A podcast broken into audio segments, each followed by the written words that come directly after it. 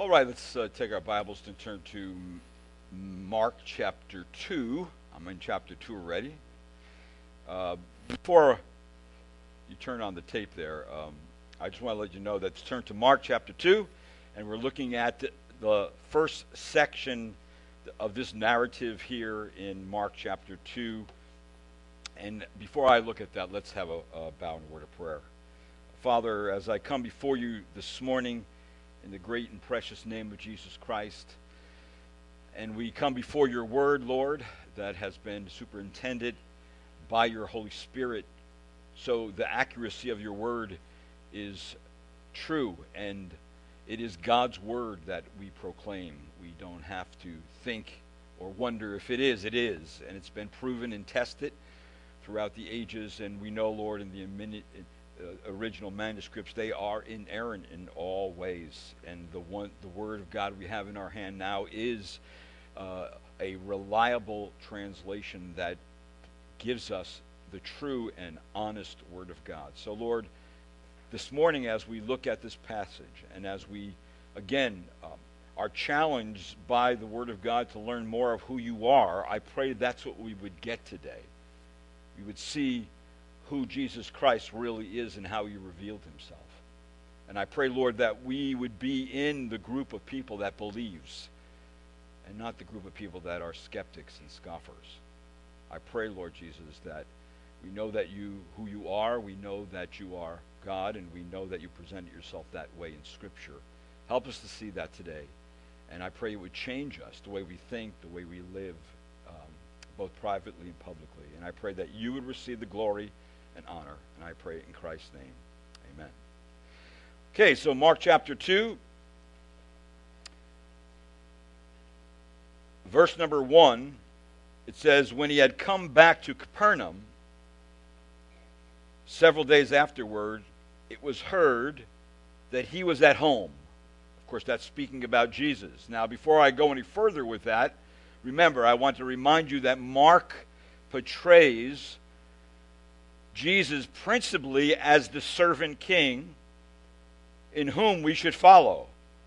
And so far, we have seen Jesus in this gospel as one who displays his authority in his teaching, his authority over demons.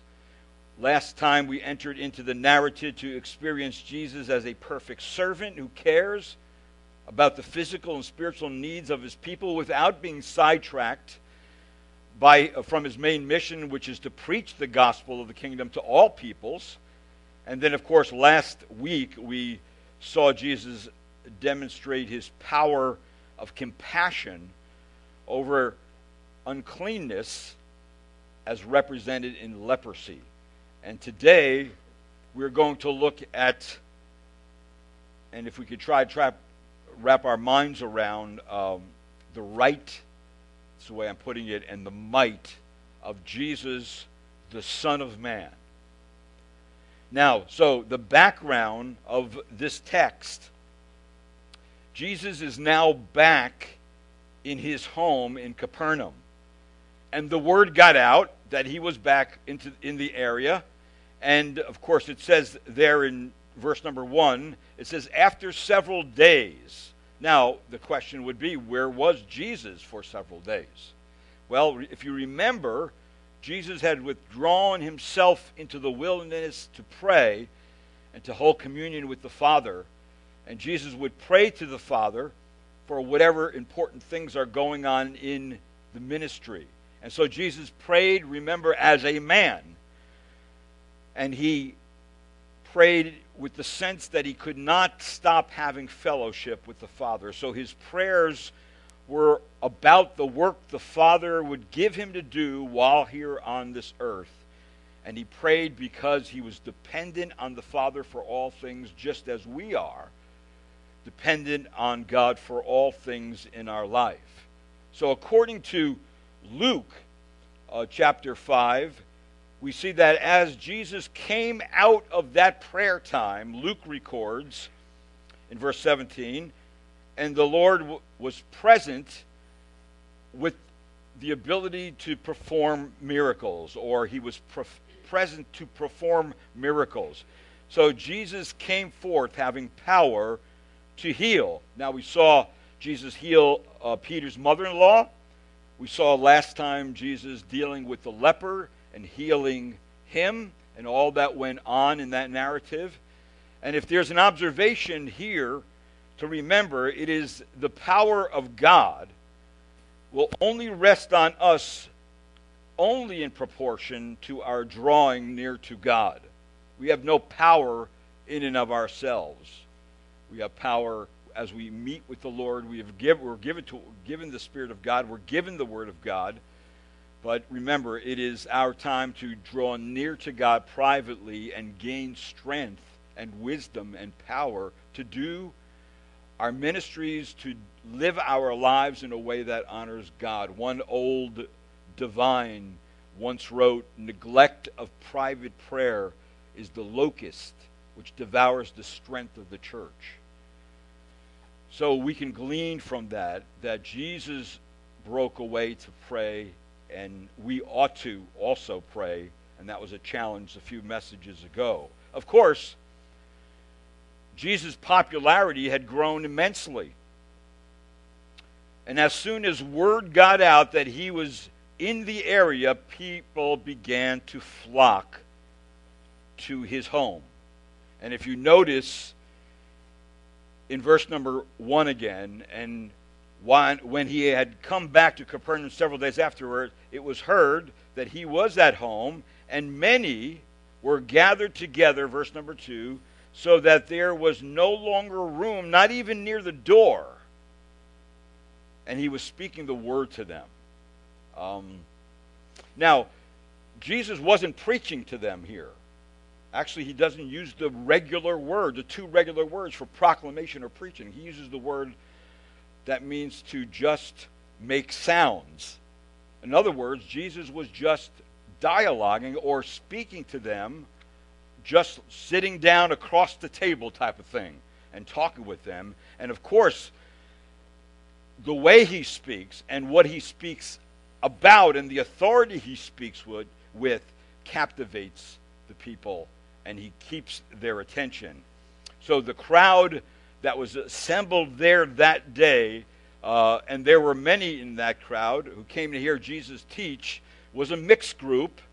Uh, there was a group of sharp critics. The Pharisees, it's listed here as the scribes. The scribes and the doctors of the law were there. In fact, those doctors of the law came up from all the regions to listen to Jesus speak on that particular day. So these groups are often uh, groups that are assembled whenever the Word of God is spoken and the Lord is present.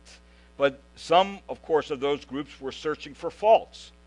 But there was another portion of the group of devout seekers and devout believers that were there listening to Jesus. So, this portion of Scripture tells us of a man that was sick with palsy or a paralytic. Uh, palsy is a, a debilitating disease which gradually kills the body. Uh, it affects the power of motion leaving the mind unaffected but often very weakened. Some say that one side of the man's body had been rendered useless, and hence he could no longer walk and use any arm, uh, his arms, and, and then probably had great difficulty even talking. So, according to, in fact, Matthew chapter 9, Jesus, also noticed that the man was sunken in his spirit uh, and in his mind, uh, and so, and, and in his bodily frame. So he was burdened in, in some way. Uh, and what that way is, uh, we don't know. Actually, we do know, but right now you don't know. We're getting there. Jesus, of course, immediately offers in Matthew, uh, not recorded here in uh, Mark, uh, encouragement. He said, actually, to the paralytic, Take courage, my son. So he, he wanted to give a word of encouragement uh, to this young man who was a paralytic. And so let's look into the narrative now and to, this, and to what's recorded for us because we want to see at least uh, several things. We want to see faith and Jesus' response to the paralytic. We also want to see those who hinder faith and Jesus' response to the critics. And then we want to see the might and right of the Son of Man and how the crowd responds to him. And that becomes how it's set up uh, this morning. So let us look first at faith and Jesus' response to the paralytic and those who are with him. Now, notice in verse number 3, immediately we see that he was carried by four friends. It says, and, and in verse 3, it says, And they came bringing him a paralytic carried by four men. Being unable to get to him because of the crowd, they removed the roof above him, and when they had dug an opening, they let down the pallet on which the paralytic was lying. Now, that's how it's recorded here in Scripture. And now, if you remember, last time when the leper came to Jesus, he was alone. He had no one to help him come. But he came to Jesus, the right person. Now, he came in his own uh, way and, in, and with his own uh, hindrances. However, there are people who will need the aid of a small group of compassionate workers before they're fully saved, before they come to hear the message of Jesus Christ. Now, just think for a moment. Just think about your own life. Some owe their conversion today to the regular teaching and preaching of the Word of God in the church. Do You owe your conversion to that. It was because of the Word of God that you came to Christ. Some owe it to the private communication of truth by someone else a parent, a friend, a coworker. And they spoke to you and spoke to you until you came to Christ. God used that. Some by a track or some literature that they read and they were challenged in their belief and came to Christ. But in some cases, God will use three or four who band themselves together for the purpose of bringing someone to Jesus. Right? Now, any one of us can be those people. We ought to be those people. See, we because and the reason why is because we know people that are paralyzed by alcohol, drugs of all kinds, legal and illegal, some paralyzed by their love of money and pleasure, some paralyzed by false teaching and works based religious systems, some paralyzed by their own sin and by the sin of others that was committed against them. But there's paral- spiritual paralysis all over the place out there. Everywhere you go, people are paralyzed. The problem is they don't really know it. They know something's wrong, but they don't know they're paralyzed. And the reason why is because they need someone to come and speak with them and talk with them and bring them to others. So, see, these people may need extra help by the band of faithful workers. So, brethren, don't ever, ever underestimate the efforts that you make to bring people to Jesus none are a waste. So don't let the enemy convince you that you don't know what you're talking about if you've been a believer. If you've been under the Word of God, you have something to say to people.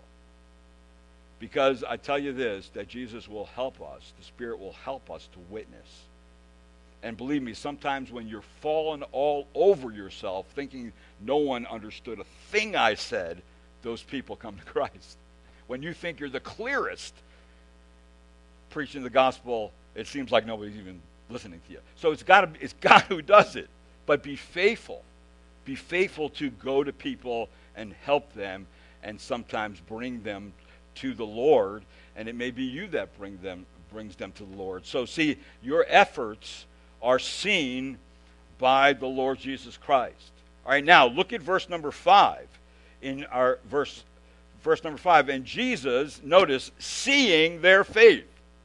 So, see, Jesus sees their faith and responds to that faith because he said something to the paralytic. So, the, the faith of others can have an indirect influence in promoting the eternal salvation of the souls of other people. So, Jesus saw their faith, although it does not tell us how he saw their faith. In fact, this is, I believe, this is the only place in Scripture where it uses that uh, a, a word that means um, perceiving faith. Uh, and so it's used here. Now, how do you see faith? Mark and Luke tells us what Jesus saw. There were four who agreed that they must bring him to Jesus.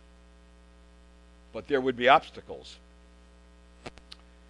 It would be impossible to bring him to Jesus by ordinary means. He was disabled, and the crowd was too thick. So the four bearers were prepared to accomplish their purpose at against all risk. And remember, faith always has an element of risk, risk to it. Where it says in Scripture, what did Jesus say in Mark? If you notice in verse 4, and being unable to get to him because of the crowd, they removed the roof above him. So you see, there's faith that has action connected to it. Matter of fact, faith always has action connected to it. All right? And what they did is that, okay, we can't get him in the front door. We can't get him through the crowd. So remember, in the Middle East, the houses you were usually built one level, sometimes two. And on top was usually opened, and there was a stairway on the side that you can get up to the top roof. And because of the weather is so nice in the Middle East and so beautiful most of the time, uh, that they would go up there to pray. They would go up there for time of uh, a quiet time. They would go up there just to relax or to look at the stars. They would go up there to the roof. Now, the roof sometimes was just layers of grass that was on top of the roof. And so they were to dig down through that grass and uh, or whatever was on there, some kind of dirt and some beams that were put together, and they would then lo- make a hole and lower this man in front of Jesus. That's how they would get him there. And of course, all that is motivated by faith already in who Jesus is. So, see, the fruit of their faith appeared, and they're not being wearied out, and they're not being discouraged by obstacles. See, they found the entrance closed on all sides, so they made an entrance. So people who act in this manner are really those who already have faith in the power of God. Their faith drives them to do something. Digging through the roof conveys the idea of considerable labor to remove the material and open the roof. So taking a soul to Christ may be laborious work. It may take some doing uh, to get someone there. So we must never give up. We, never, we must never stop at difficulties. It should always be more difficult for us to let a soul perish than to stop la- laboring for its deliverance. These men could not preach, but they could be burdened for souls and hold the rope. They could open a hold to the roof and let the man down before Jesus. So faith in action is creative, it is active, and it does not stop at obstacles whatsoever.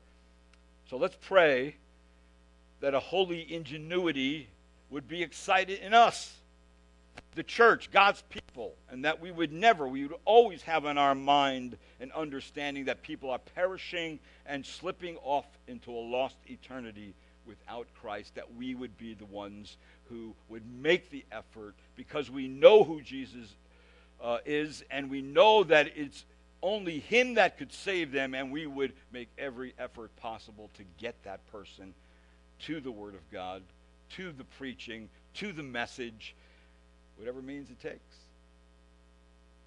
So, see, Jesus saw their faith, and their faith was active. You saw it because they did something. Now, look in our text in Matthew chapter 2 in verse number 5 again. And Jesus, seeing their faith, said to the paralytic, Son, your sins are forgiven. Now, wait a minute. This, did this man come to Jesus with the burden of the sense of sin? You and, not, you and I would not have perceived that from the paralytic or even from his friends. However, Jesus sees all that is involved in the sufferer's case. And all that is not only involved in the case of the particular paralytic, but those who are standing around, and then also for all future time. So look how Jesus tenderly and gently addresses the paralytic. He says, Son, your sins are forgiven. Now, this term for son is actually the word that means my child. So this is a, this is a term of endearment.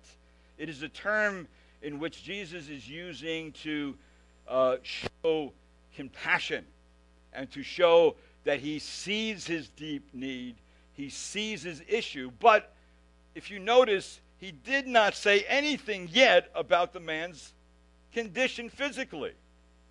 You think that way, he would say automatically something, but no, this man is in dire need at once is, that, is, is really set at ease by Jesus. And Jesus expresses this deepest of human compassion by calling him my child. Now, did the paralytic feel he suffered from a greater ailment than paralysis? and came to Jesus with the burden of his sin also? I would say yes, he did. And Jesus saw that. It was not just his physical condition, Jesus saw more than that. Jesus could not have said to him sweeter words than, Son, your sins are forgiven. So, instant dismissal of sins is taking place here. The man the men only saw the bodily affliction. Jesus saw the guilt of sin and the desire toward being released from the burden of that sin. Now, we don't know if the man was paralyzed because of his sin. That's not always the case. We know that in other places in Scripture. So, practically, Jesus says to him, Your sins at this moment are dismissed. That's what it means. They're ceased, they cease to be. And he was justified at that moment in the sight of God. Jesus forgave the man and all his departures from the way of righteousness in a moment. So sins sent away from the sinner so completely, never to be found again. As it says in, of course, in other passages like in Psalm 103, as far as the east is from the west, so far has he removed our transgressions from us. And then also sins that are blotted out so as to be removed from our record completely. As it says in Isaiah, I, even I, am the one who wipes out your transgressions for my own sake, and I will, rem- I will re- not remember your sins. So there's a way in which the Lord forgives to the point where he doesn't even remember your sins. Of course, he doesn't never bring them up against you again. So only God, only God is able to send our sins away in this manner. No one else could do that. So, see, that's the situation so far. Now, in the midst of that, there are those who are sitting in the crowd who are taking this all in. And so this is the next thing that we look at. If you notice in verse 6 through 9, the hindering faith and Jesus' response to the critics we see here in verse number 5 of chapter, excuse me, in Luke chapter 5, you don't need to turn there. It tells us there were some Pharisees and teachers of the law sitting there who had come from every village of Galilee and Judea and from Jerusalem. The, the word got out of what Jesus was doing, and they all came out to find out, but they came out for the wrong reasons. They came out because they were already his enemies. A man claiming to do these great things, only God can do these things. That's how they viewed it, and their remarks were quite uh, curse and derogatory. And so they began to ask derogatory questions, but they didn't ask questions outwardly, publicly. They were asking questions in their heart. They were asking questions in their mind. Now, notice what it says in verse 6. It says, But some of the scribes were sitting there and reasoning in their hearts. So, see, these men are silent, yet reasoned in their hearts with their own perverted thoughts about what had just taken place and who Jesus was. See, the questions in their heart had hostile intent to it. Now, we know that in the scriptures, the, the Greek uh, says, why, it says there, why does this man speak this way? This, that's a derogatory way to say it. Matter of fact, it could be translated, why does this fellow speak this way? It's a, it's a downer kind of way of saying something about a person. So their reasoning brought them to the wrong conclusion. And what was the conclusion? It says in our text, it says that he was, in verse number 7, why does this man speak this way? He is blaspheming. Who can forgive sins but God alone? So this is what they're thinking in their heart they concluded that he was blaspheming. And of course, blasphemy consists in the assumption of the divine prerogative.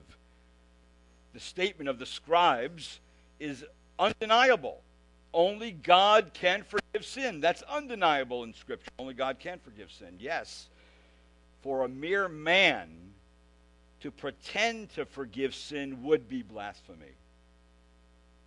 However, the problem is the critics ignored the possibility of a man's speaking for God. And the fact that they had been had before them one whom already gave evidence of authority over sickness and disease and over demons and now authority over the spiritual the ability to forgive sins. And in a moment, we're going to see, again, authority over physical paralysis. They should have at least considered that he could be the Messiah. But no, they concluded in their mind that he was a blasphemer. So Jesus confronts them. In verse number 8, it says immediately, Jesus, aware in his spirit that they were reasoning that way within themselves, said to them, Why are you reasoning about these things in your hearts? See, Jesus confronts them with their own vicious thoughts, which they concluded wrongly about the plan of God and about the person of Jesus. It says here that Jesus, aware in his spirit, that Jesus, in a single moment, reads their hearts. Jesus knew what went on in the, the secret recesses of their mind. He saw their thoughts. And so we know that those thoughts were evil, not from necessarily from Mark, but from Matthew, where it says, And Jesus, knowing their thoughts, why are you thinking evil in your heart? So Matthew brings out the evil aspects of what they're thinking. Of course, concluding that Jesus is a blasphemer, of course, is evil. So Jesus, again, expressing the, the divine prerogatives. And only God can read motives and scruples. Right? See, the Lord knows what you're going to say before you say it. He knows your thoughts when you think them. There's nothing we can hide from God. All right, so in this sense, Jesus is actually displaying before them that only God can read motives. Do you remember from the Gospel of John, where in, right in the beginning of the jo- Gospel of John, it says Jesus, on his part, was not entrusting himself to them, for he knew all men. And then again, he says in the Gospel of John, and because he did not need anyone to bear witness concerning man, for he himself knew what was in man, he knew everything that could possibly be known. He does not usually display, display his divine prerogatives as a man, but here he does. And it comes out because he reads their wicked reasoning in their heart. So Jesus asks a question. And the, he asked that question because his authority that he claimed from heaven was at stake. All right, his authority meant his right to forgive sins on earth. And so, what does he say in verse number 9? Here's the question. It says in verse 9, Your sins, excuse me, it says, Which is easier to say to the paralytic? He's saying to the scribes, Your sins are forgiven, or to say, Get up, pick up your pallet, and walk? What's, e- what's easier? Which of the two statements is easier to affirm? See, Jesus leaves it right there. He doesn't really ask for their response. He will de- demonstrate in a, f- in, a, in a few minutes that he can do both. See, it must be an important issue for people to be given the right answer to the question concerning the true nature and the real nature of Jesus Christ. Two statements come up in verse number 9, it says, Your sins are forgiven, or to say, Get up, pick up your pallet, and walk. Taken together, they give the right thoughts about God. Both these things require the identical power of God. Only by the power of God can sins be forgiven, and only by the power of God can a paralytic instantly be restored. So, see, the question is the power of God. The power of God that is now contained within a man named Jesus Christ. That is a real issue and a real dilemma for the skeptics. Now, how will the skeptics ever know sins are forgiven? Well, Jesus tells us how the common crowd, along with the skeptics, will actually know that. If you look at verse number 10, we see that we come to the right and the might of the Son of God and the crowd's response in verse number 10. Jesus issues three simple direct commands now, before I look at those commands, I want you to notice in verse number 10 something.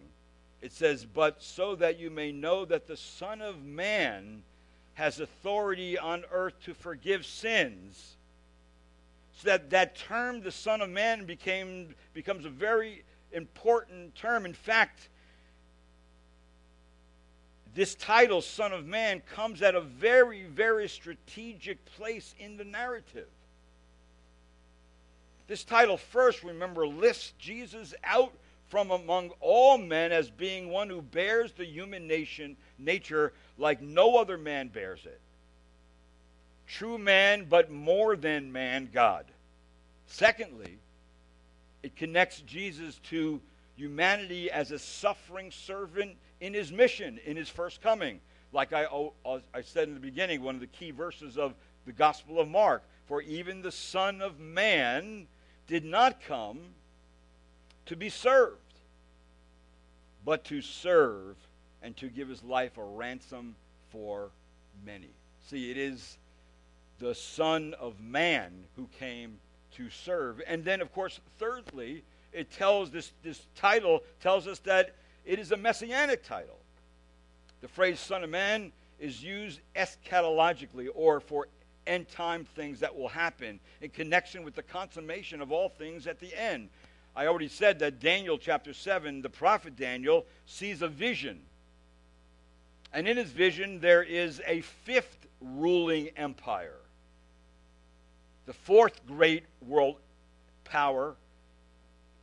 And the only difference is the vision had the one like the Son of Man in it. This power is said to be the kingdom of the saints of the Most High that smashes all other kingdoms of the world and takes over at the last as the last kingdom, as the last world ruling kingdom, ruled by, of course, Jesus, the Messiah. And so we, we have this in Daniel where Daniel records, I kept looking in the night visions, and behold, the clouds of heaven as one like the Son of Man was coming, and he came up to the Ancient of Days and was presented before him, and to him was given dominion, glory, and a kingdom, and all the peoples, nations, and every man and every of every language might serve him. His dominion is an everlasting dominion which will not pass away. His kingdom is one which will not be destroyed. So, in that, we see that this term Son of Man is used for his first coming, and it is also used in connection with his second coming. So, this really brings together all the plan of God in the person of Jesus Christ. So, this must have been driving these scribes and religious teachers wild. Jesus, the Son of Man, is ultimately the judge of humankind. If you look and take your Bibles and turn to Mark chapter 8, verse 38, it brings up that term again. And it says there in verse number 38 of Mark 8 For whoever is ashamed of me and my words, in this adulterous and sinful generation, the Son of Man will also be ashamed of him when he comes in the glory of his Father with the holy angels. And then again in Mark chapter 8, uh, excuse me, chapter 13, uh, in verse 26 and 27, again the term Son of Man comes up, and it says in verse 26 then they will see the Son of Man coming in the clouds with great power and glory. And then he will send forth the angels and will gather together his elect from the four winds, from the farthest end of the earth to the farthest end of heaven. So the Son of Man, in connection to Jesus Christ, is, is one who is claiming to be God without saying it directly. He's connected by these titles used in other parts of the Word of God. He's connected by reading their minds. He, he's connected by saying to this paralytic, Your sins are forgiven, with no explanation at all. He's saying all that. So, yes, the Son of Man has authority on earth to forgive sins. That's what it says in our text in verse number 10. And he said to the paralytic. Now, the phrase on the earth is stressed. It stresses the fact that he can forgive sins here on earth. In other words, so the people will know that forgiveness is no longer something far away, but something that can be accepted here on earth and is brought near to them in the person of Jesus Christ. In other words, God has come to earth. So the syntax breaks abruptly at this point, and one imagines Jesus speaking to the scribes and then turning ad- abruptly in mid sentence and then speaking to the paralyzed man. And he says to them, I will do X so that you may know. See, Jesus does not finish his previous sentence with words, he finishes it with action. Again, the, the connection between those things, the, the action of the Lord. So we come back and we see in verse number 10 that the Lord, again, he gives three simple and direct commands to the paralytic. And notice what it says in verse number 10. He said to the paralytic in verse number 11, I say to you, here are the three commands. In verse 11, get up, pick up your pallet, and go home. That's the commands. And the Lord gives those commands. But I say this that one act verifies another act. In other words, what he just said to the paralytic ver- verifies what he said to him just before that your sins are forgiven. See, the forgiving of sins is invisible. No one saw the sins piled up on the man's soul no one saw the mass of sins vanish after Jesus says, Your sins are dismissed. No one saw that. So, what does Jesus say? So, you know that the Son of Man has authority to forgive sins. This is what he says Rise, pick up your pallet, and walk away and go home. See, one act verifies another. In other words, the healing of the paralytic is instantly visible. It's instant visi- visible to all that are there. They see the man rise. They see the man pick up his pallet. They see the man walk away and go home. They see that. And that is the very thing that substantiates that both needed the power of God in order for it to be accomplished.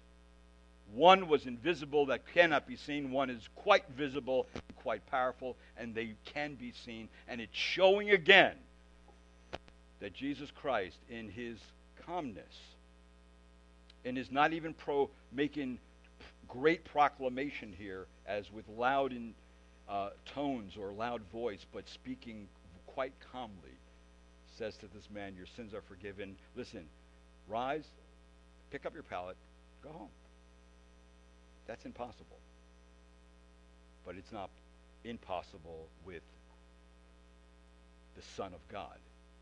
Because the Son of God is God who can forgive sin, who can have authority over a paralytic and make him completely well, where he has no rehabilitation at all to go to, not, not that day or any day.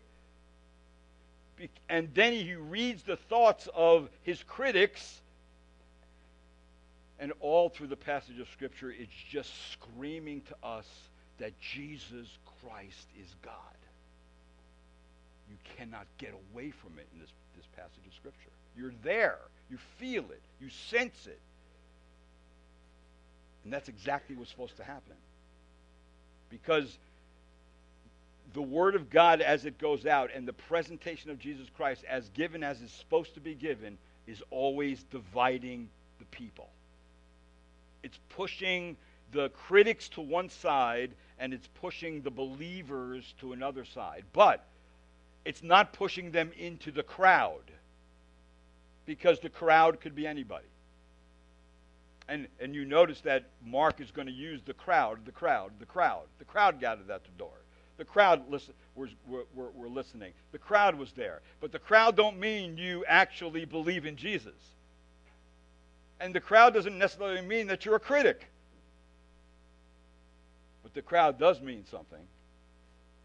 It means that you may not be in the kingdom of God, whether a critic or not. Because it's unbelief that keeps one from the kingdom of God. It's not being born again that keeps one from the kingdom of God. So, see, Jesus responds to his critics, he responds to the paralytic, and now the crowd responds to what happened. And notice what it says in verse number 12. It says, And he got up and immediately picked up the pallet and went out in the sight of everyone. That's incredible. I'm there. We're there this morning. We see him walking away. We see him walking away. In fact, the Greek means continuous. He didn't come back, he kept going home. He kept going home, and they all are looking at him walking. This guy was paralyzed. Now his sins are forgiven. He doesn't have that burden anymore. And his physical health is restored by the Lord, and they're just going wild. And so they're immediately gets up, and then notice what it says God gets all the credit from the crowd. It says in verse 12, so that they all were all amazed and were glorifying God, saying, We have never seen anything like this. You know what? When you read the Word of God, when you're studying the Word of God, oftentimes you'll walk away from it with those thoughts. I've never, I've never heard or seen anything like this. This must be the mind of God. This cannot be the mind of a frail, feeble, fragile human being. This is the mind of God. And you walk away amazed. You walk away giving glory to God where the glory ought to go. And saying, when you say something like, we've never seen anything like this, you know what you're saying also? I want more of this. I want more of this. So, see, the common people were amazed and glorified God, but the religious leaders were blind. They acted as spies in order to find out a charge against him. Instead of praise, it was hatred. People saw the power that raised this man was not human. They saw this power was divine. They realized God had given authority and power to a man. Now, this does not mean that anyone could have this authority, but that God has been pleased not to keep this power in heaven, but to give it to people on earth in and through Jesus Christ. Jesus is the one who has this power. So, see, so what? So what? I'm saying so what for this reason. You can't you cannot leave this narrative without your view of Jesus being altered. You cannot leave this section of Scripture without, without having the right view of Jesus, or you misread the whole thing. Jesus is God in the flesh. The Son of Man is the Messiah. Either you believe it or you reject it. If you calmly walk away with no effect, you have rejected it. If you outright scoff against it and say, this is all a bunch of baloney, I don't believe it, then you rejected it. Whatever way you look at it, there must be belief or there must be rejection. However, that rejection looks. But I tell you what, when you read this and you see this is from the mind of God, then your view of Jesus becomes altered and it becomes corrected. He's just not a carpenter. He's just not a great teacher. He's just not a great example to follow. He is God. And He is God who has authority to forgive your sins and cancel them forever. And He has authority to raise your body from the dead when that day comes. And He has authority to judge all human beings of all time. He has authority. See, do you believe this? Do you believe who Jesus is? And if you do that, are you willing to be that faithful band of compassionate workers? If you believe it so much, are you willing to faithfully and cre- creatively labor to bring souls to this person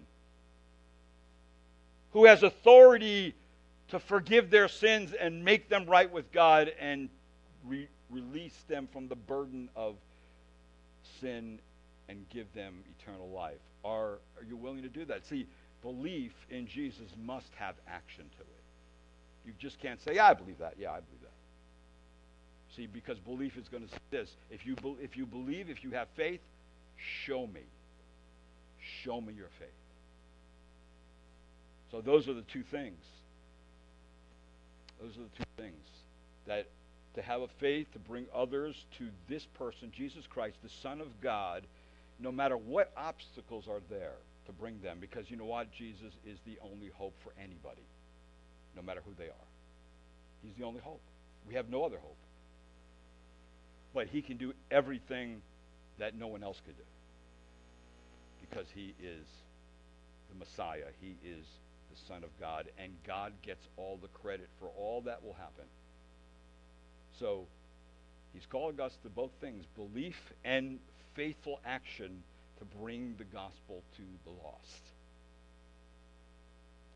I pray that you will desire to do that. I pray that you're doing that now. I pray that you have in your mind someone right now that you're thinking about talking about the gospel with. And that you're praying for that person, wanting them to come. You know, I just wanted to say one thing about that is that, you know, sometimes uh, when we witness the family, family is sometimes the hardest group of people to witness to. Would you not agree? And, and me being a pastor, of course, growing up, growing up in my family, uh, from time to time, of course, we have holidays and we go over people's houses. And of course, I always pray that the Lord bring me an opportunity to talk about something spiritual, the gospel. And so I talk about it, and, you know, this one particular nephew I had would be pretty much a scoffer. And he would get up and leave and try to get everybody else to leave. And sometimes that's exactly what happened. Matter of fact, last time I was witnessing somebody, the whole kitchen was filled with people. I started talking about the gospel, and all of a sudden, it was empty. Well, this past year, he came to know the Lord. That's over 30 years. And this past week, he drove to California to go to Bible college. See, would I believe that? At times, no. But see, there's nothing impossible with the Lord. There's nothing. There's no one impossible for salvation. But what was it? It was the faithful witness of the Word of God. When you didn't think it was doing anything, when you thought no one was listening, when you thought you better it's better to knock your head against that wall than actually continue to speak. Don't think like that. That's the lie of the enemy. God doesn't waste anything, and he doesn't waste the witness of his kids. Never. Never does that. So, we know who Jesus is. We know the message. Now let's go tell people and trust the Lord for the results. Amen? Let's pray. Lord, thank you for your kindness and the faithfulness that you had towards us who sit here today. Lord, we would never have been here if it wasn't for the gospel coming to us, however it came to us. We would never be here. We would be somewhere we, where we wanted to be in the flesh, some desire we were pursuing, maybe just to sit back and relax and just let life go by. But Lord, you saw fit to bring the gospel to us. You saw fit to raise up people to speak to us about it. You saw fit to raise up the church and bring gather people together. You saw fit to accomplish your mission and the preaching of the gospel. Even this day, you are still doing it, Lord. And we thank you that in the Word of God, you show yourself to us for who you really are. You are the God man. You are you have come the first time as a servant. You are coming the next time as the judge and a ruling king, ruling king. And so, Lord, between now and then, let us be faithful witnesses. And every time we get a chance to speak, Lord, use us. Open our mouths. Take away the shyness. Take away the apprehension. And Lord, allow us to just share with those who are around us what God's done in our own life. And I pray, Lord, those faithful witnesses, and those words would be used by the Spirit of God to bring someone under the conviction of sin, where the only place they would see they could run is Jesus Christ, and then they would meet Jesus and find out Jesus can forgive their sins forever, and he can make them someone they never thought they could be and give them eternal life. Oh, I pray, Lord, for us as a church. I pray for the families of the people who are represented here. I pray that you would make us faithful witnesses, not only to live for you, but to speak for you. And I thank you, Lord, for what you'll do. And I pray in Christ's name. Amen. Okay, this morning we do have the Lord's